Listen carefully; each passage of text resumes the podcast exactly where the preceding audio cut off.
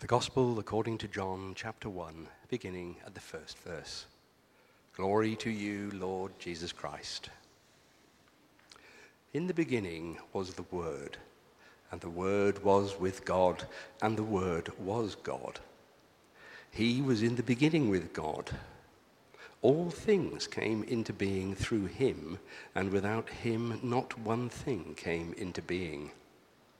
What has come into being in him was life, and the life was the light of all people. The light shines in the darkness, and the darkness did not overcome it. There was a man sent from God whose name was John. He came as a witness to testify to the light, so that all might believe through him. He himself was not the light, but he came to testify to the light. The true light, which enlightens everyone, was coming into the world. He was in the world, and the world came into being through him, yet the world did not know him. He came to what was his own, and his own people did not accept him. But all who received him, who believed in his name, he gave power to become children of God, who were born not of blood, or of the will of the flesh, or of the will of man, but of God. And the Word became flesh and lived among us, and we have seen his glory, the glory as of a Father's only Son, full of grace and truth. This is the gospel of the Lord. Praise to you, Lord Jesus Christ.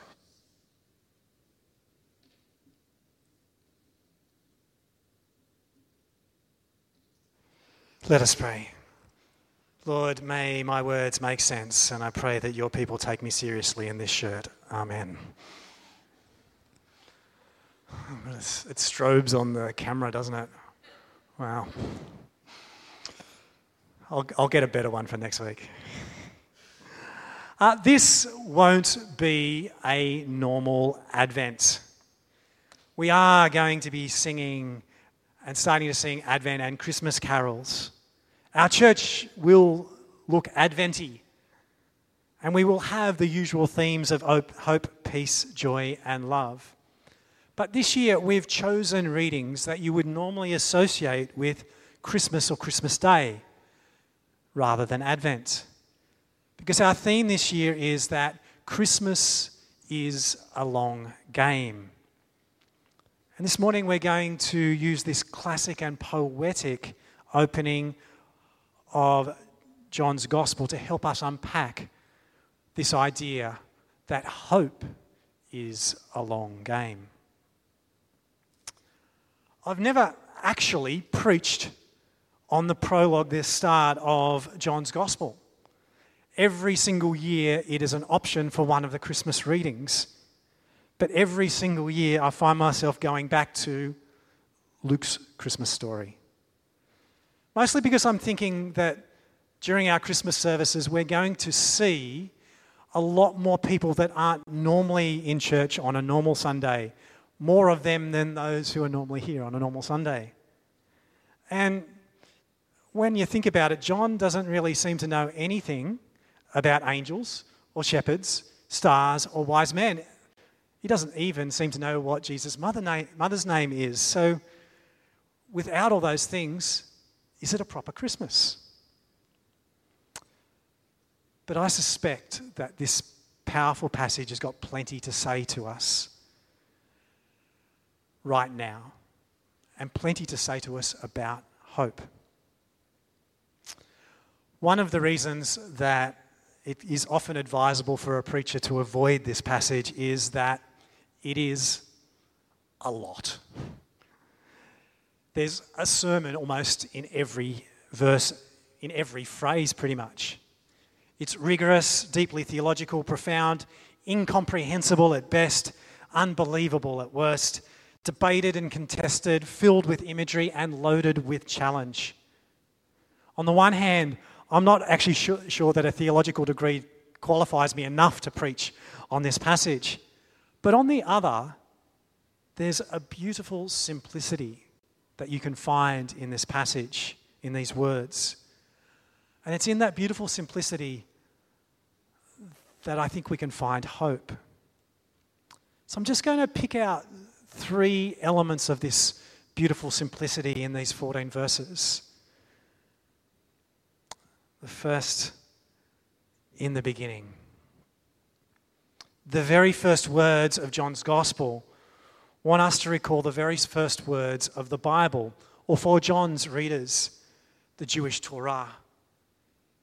In the beginning, when God created the heavens and the earth. Genesis 1 tells us that God said, "Let there be," and there was. Day and night, heaven and earth, land and sea, plant and animals, and humanity. John wants us to know that Jesus is this Word. The Word that existed before anything else and called everything into being. Jesus is, let there be. More than this, Jesus is the Word of God that has been read and preached in Israel since the time of Moses. And as it continues to be read and preached in the worship of the Christian church today. As the law was given to Moses as the Word of God, John says, so grace and truth are given to us in the person of Jesus. In John's Gospel, you can clearly see that both law and grace are life-giving, world-changing words. Jesus tells us, more so, he actually shows us who God is. In Jesus, we hear that God heals and forgives, embraces outcasts, and prays for those who hurt him. In Jesus, we hear that God understands betrayal and denial, suffering and pain, humiliation and death. Jesus tells us that God knows that both as individuals and as all of creation, we need a Saviour, and that Jesus is that Saviour.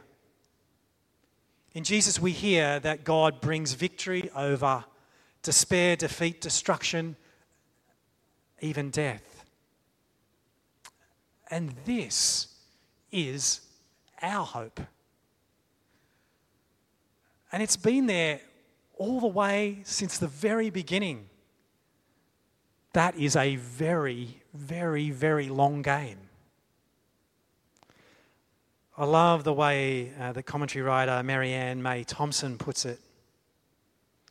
Jesus is God's self-expression, God's thought or mind, God's interior words spoken aloud. And John portrays Jesus not only as the representative of God, but also as the representation of God, the one whose origins lie uniquely in the very being of God. Has anybody heard the expression, God who was, who is, and is to come? Sound familiar? Well, you pick up all of that from John chapter 1, but you also pick that up in another bit of writing attributed to John. It's called the Book of Revelation. Who was and is to come.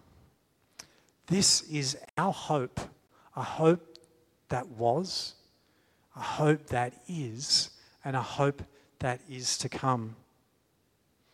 There's always been hope. There's hope right now. There will always be hope. The angels sing out this hope in the Book of Revelation. We just need to learn how to make this hope real and alive in our lives. The second piece of beautiful simplicity is about darkness and light. The last few Christmases haven't been great for many of us. And I expect that there are a lot of people inside the church and also a lot of people, probably more so, outside of the church who are hoping that this year will be better. Hoping that this year the pandemic wave will pass with less fuss. That travel will be unhindered. except for the exorbitant airfares they seem to be charging at the moment. Many might be actually hoping that they might be able to snare some Black Friday accommodation and fare bargains. That's the hope that people are thinking about this year. I've heard not just people in the church, but people in a community talk about over and over again. I hope it'll be better this Christmas. But that got me thinking, I wonder if we place too much hope in Christmas.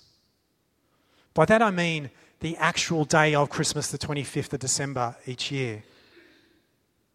We hope that we'll get the presents we want, that the people we love will be with us, that someone will be with us.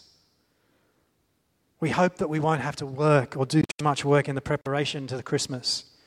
We hope that all those plans and preparations will come off and that family tension and friction will be put aside, at least for just one day.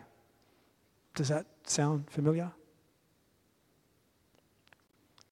I think we're placing too much pressure on Christmas. And to be frank, too much pressure on ourselves. And we're missing the hope that was and is to come. Our cultural view of hope can be summed up by the classic Judy Garland song, Somewhere Over the Rainbow. Almost makes me want to break out into song. Hope is something that's over there. And when you get there, everything is going to be just fine. And so we seek hope in a moment, in the moment that we're searching for. Hope is a dopamine hit that lasts for a while, but then it fades, and we crave more and more of this hope-filled dopamine hit. Another momentary shot of hope. There's been a lot of cultural hope on display over the last few days, and if my inbox is anything to go by, over the last few weeks, with the arrival of the Black Friday sales. Money's tight. Interest rates are up. We hope we can get a bargain. Maybe buy those Christmas presents that we were going to buy a little bit earlier and save a bit of money. Maybe we want to just treat ourselves because it's been a hard season. But this hope doesn't last. Actually, I'm not sure it's hope at all. I don't think it's bad in and of itself to buy something on sale. If it is, I'm in a lot of trouble. But it's just not hope. It's not hope that was and is to come. Cultural hope is that end of the rainbow experience where we'll find our pot of gold and everything will be just fine. Cultural hope is a destination.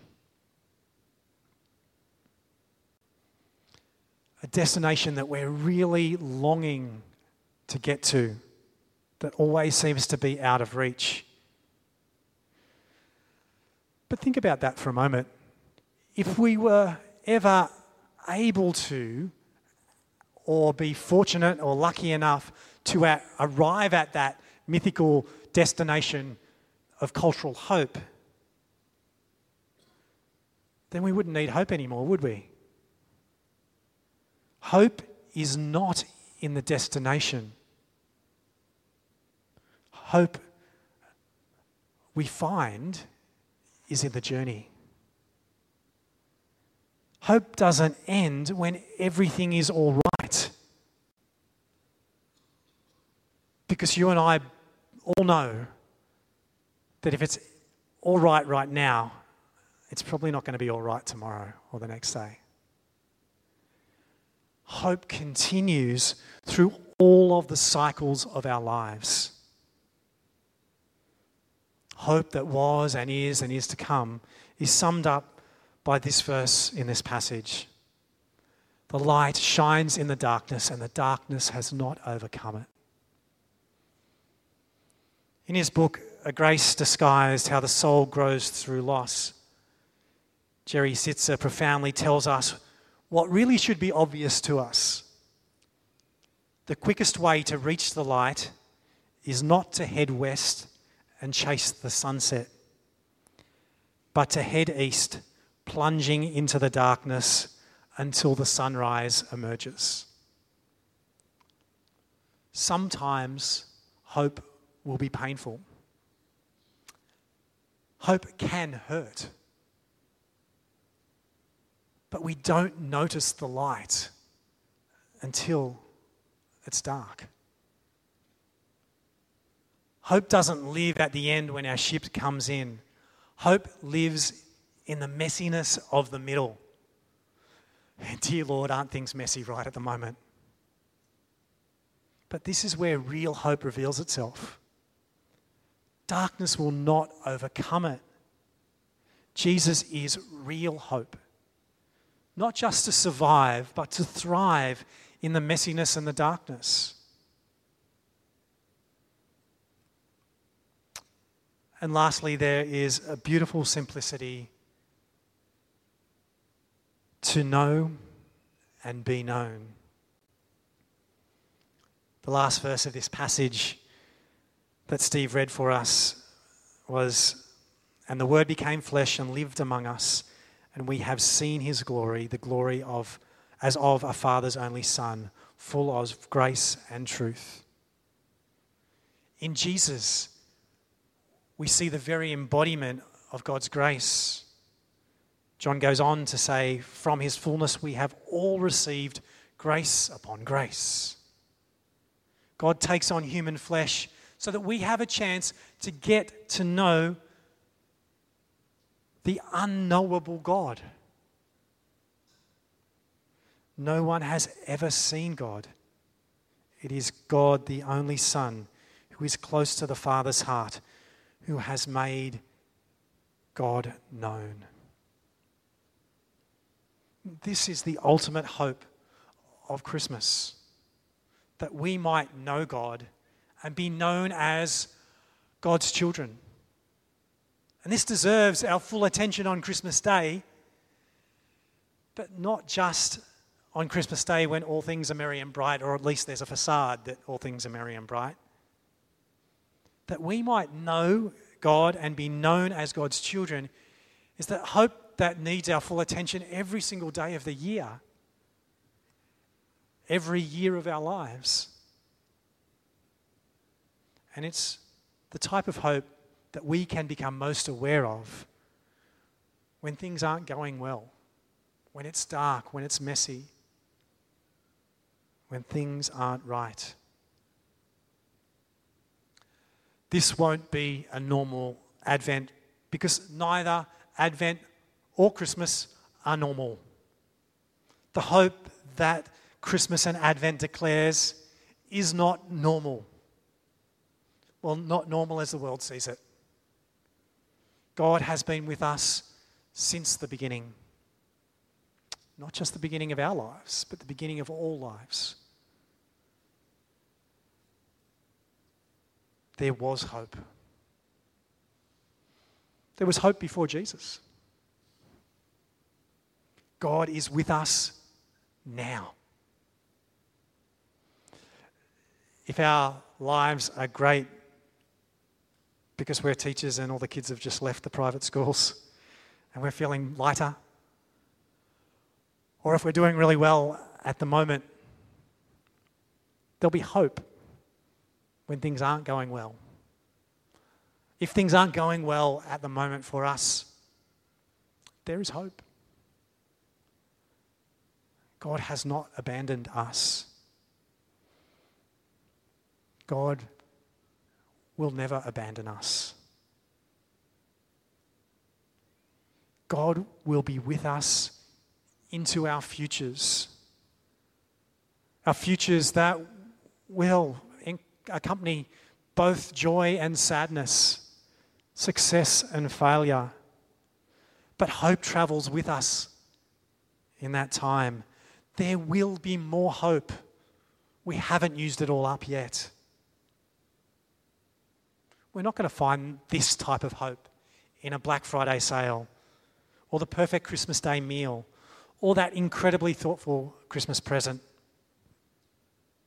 We already have the free gift of grace upon grace. What could be better than that? You'll notice that I've barely scratched the surface of this amazing gospel passage. But hopefully, see what I did there? Hopefully you can see the beautiful simplicity that there is revealed at the start of John's gospel. Hope has been there since the beginning. It's not going anywhere. And we can count on it being with us into our futures. Hope is most clearly seen as light in the darkness, and we can be assured that we will overcome. But the overcoming is not the hope. Hope sustains us and carries us through the darkness and the messiness. And hope is knowing God and being known by God. And the only way that I know that that works is through Jesus and in the power of the Holy Spirit. I normally wouldn't say these words this early, and I normally would not wear candy cane socks this early. But happy Christmas. And as I've thought about it, I've realised, why do we ever start and stop saying Happy Christmas? Christmas is a long game, and one that keeps revealing more and more of God each moment, each day, each year, each generation. Let's not stop hoping, because God never has. God hasn't, and God never will. Loving God, as we begin this Advent season, help us to be aware that your season of hope has been continued throughout human history, and we're continuing to live in and through it now. Help us to show that hope, a hope that contrasts with the hope that our culture seems to be craving. A hope that lasts, not just in the good times, but is especially present and visible in the hard times. We ask this in your mighty name. Amen. I invite you to stand as we continue to sing of that hope.